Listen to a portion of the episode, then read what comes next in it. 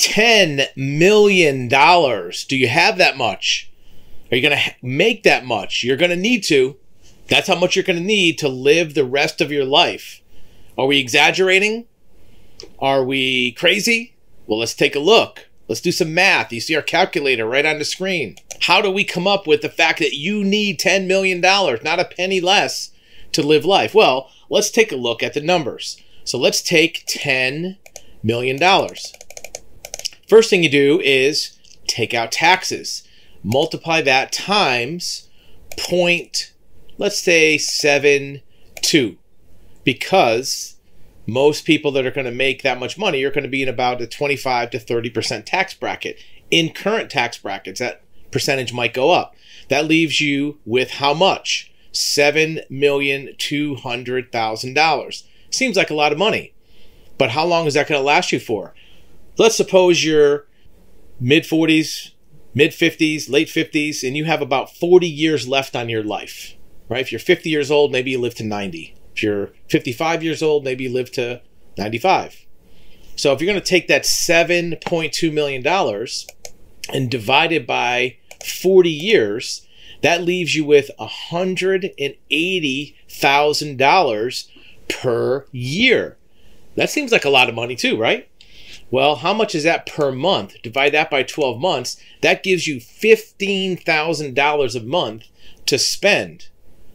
Well, now you're talking about numbers that you might be familiar with.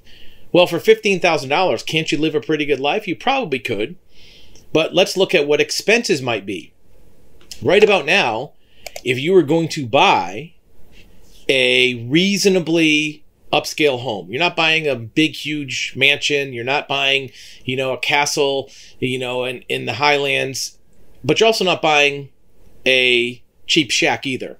In most significant markets in the US, to buy a nice house, you're going to spend between six and seven hundred thousand. Can you find a house for four hundred, maybe five hundred? Probably can. But the median house right now is about four hundred thousand dollars, four 06 or 420, depending on what numbers you use. So if you're going to buy a house that's a little bit above that, you're going to be spending, let's say 650. Let's call it right in the middle. Well, if you put down 10% down payment, which is what most people do, and you finance about, you know, 580 or 590, your mortgage payment is going to be $5500 for your mortgage on your home.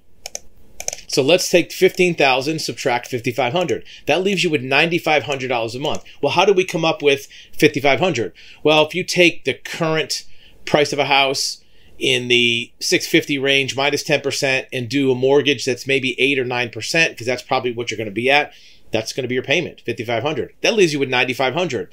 You're probably going to have a couple decent cars. Maybe you own one for cash, maybe you finance one. Well, an average car right now costs forty-five to fifty thousand dollars for a nice car. A five-year loan on a fifty thousand dollar car is a thousand dollars a month. So let's take a thousand dollars off of that. That leaves you with eighty-five hundred. Well, if you have that, you're probably going to have your utilities, water, sewer, electric. You might have internet. You might have uh, things like HOA fees. Those are going to be at least $1,000 a month. Let's take off 1100 for that. That leaves you with 8400 Well, you, you need to buy food. Family of four might be, what, a couple hundred dollars a week for food? Take off 800 for food, leaves you with 7600 Do you have any expenses for insurance? You have homeowners insurance, auto insurance, health insurance. Family of four, you might be fifteen to eighteen thousand dollars a year in premiums. So let's take off another fourteen hundred a month on average for premiums. That leaves you with 6,200. You can eat out. How often do you eat out?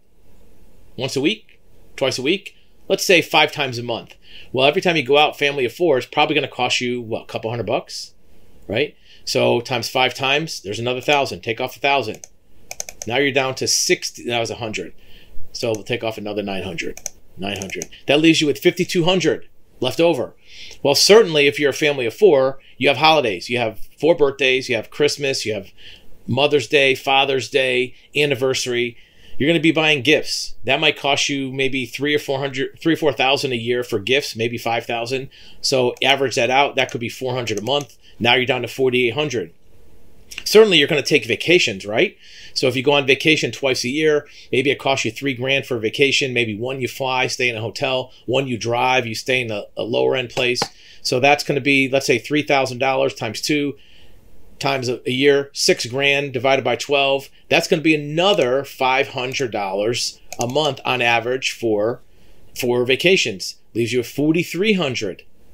It's about a thousand a week you have left over. You're going to put, be putting any money away for retirement. You can be putting any money away for savings. Maybe you need to have a college fund set up. Maybe you need to have you have elderly relatives that need help. So let's take 800 a month and put that away. Now you're down to 3500.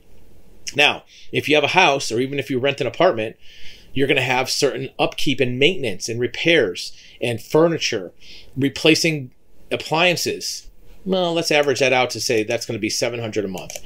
Already you're down under 3000. You're 2800 a month in today's dollars. That's in 2022 or 2023 dollars, not counting inflation.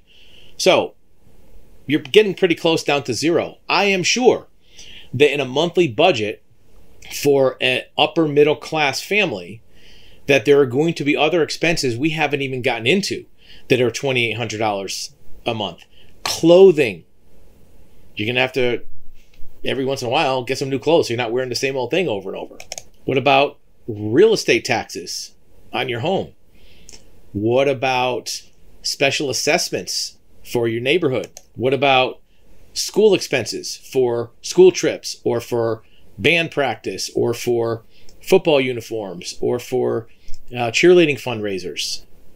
A few hundred dollars a month, right? What about external birthdays? You have at least 12 friends, meaning you have a birthday every month right? That could be 50 bucks a month. So as you can see, this budget is very, very quickly eroding down to a thousand, two thousand dollars a month.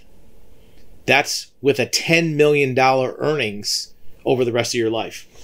So 10 million sounds like a lot, but if you are an above average family that wants to live a comfortable life, not lower class, not struggling, not paycheck to paycheck, but a comfortable life, you need to think about how are you going to accumulate or earn or generate $10 million over the rest of your life. Now, granted, you have 40 years to do it, so you have some time, but you also can't delay the start of this. So it's either putting money away, increasing your income, starting a business, creating an enterprise, Think about that number every single day $10 million. Don't let it scare you. Don't let it demoralize you because, you know, 10 million may seem like a lot, but putting together 10 million over 40 years is doable as long as you start from day one.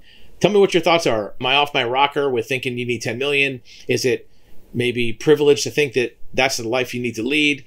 Is there other ways to skin the cat? My, is my math wrong? What are your thoughts?